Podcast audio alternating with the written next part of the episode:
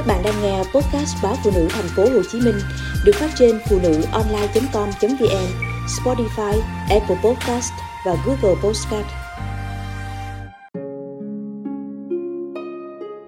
Tôi thích xuống bếp, không thích bình đẳng với chồng. Bạn tới nhà chơi, đúng lúc tôi đang rị mọ trong bếp. Đồ ăn sơ chế bỏ trong hộp này, hộp kia, dán nhãn hẳn hoi, rồi mới yên tâm bỏ tủ.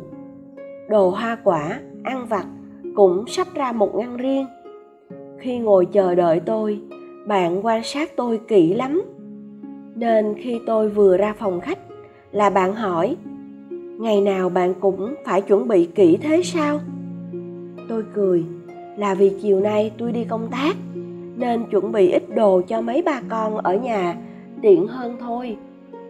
Bạn kêu lên cứ vậy nên đàn ông họ mới ỷ lại đó. Hàng quán đầy ra đấy. Mấy ông trưởng thành rồi tự biết mình cần gì chứ. Điều này thì tôi biết chứ, nhưng căn bản là tôi thích làm. Bạn tròn mắt, như thể tôi vừa phát ngôn điều gì đó gây sốc lắm. Ừ thì tôi xưa nay vẫn thế mà. Sau giờ làm, tôi tỉ mẩn nơi xó bếp, xếp cái này, dọn cái kia từng chi tiết, từng góc nhà. Tôi thích sắp sách xếp xếp như thế. Chồng tôi cũng không hề ngại những việc lặt vặt ở nhà. Có điều, anh ít thời gian thôi. Tôi nấu nướng cho cả nhà mỗi ngày, vì nhà tôi thích những bữa cơm bên nhau. Bọn trẻ thích ăn những món mẹ nấu. Chúng cũng thích lăn xăng, phụ mẹ những việc có thể. Cuối tuần, chồng tôi vào bếp anh nấu ăn rất ngon. Có thể chỉ có riêng nhà tôi, có khi có thêm bạn bè, anh em, tụ tập vui vầy. Tôi bằng lòng và thậm chí thấy vui với điều ấy. Chăm sóc cho người mình yêu thương, có gì cực đâu. Tôi tự nguyện mà. Bạn nói tôi tự mua việc vào mình.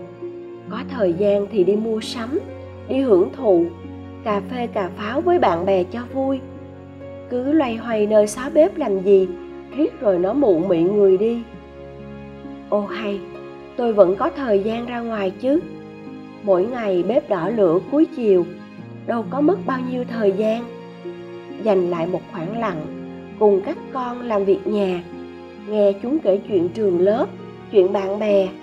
Nghe những thắc mắc đủ thứ trên đời của bọn nhỏ cũng vui mà. Bữa ăn thấy chồng con suýt xoa cũng vui chứ. Có thể niềm vui của tôi nhỏ nhoi quá, đàn bà quá, nhưng tôi thấy bằng lòng. Bạn là người phụ nữ hiện đại, năng động, chồng bạn bận trăm công nghìn việc. Anh không chia sẻ việc nhà với vợ. Bạn rất sẵn và tiện nữa, mọi thứ dịch vụ quanh mình. Bởi ngoài kia có thiếu gì các loại dịch vụ phục vụ cuộc sống của con người đâu.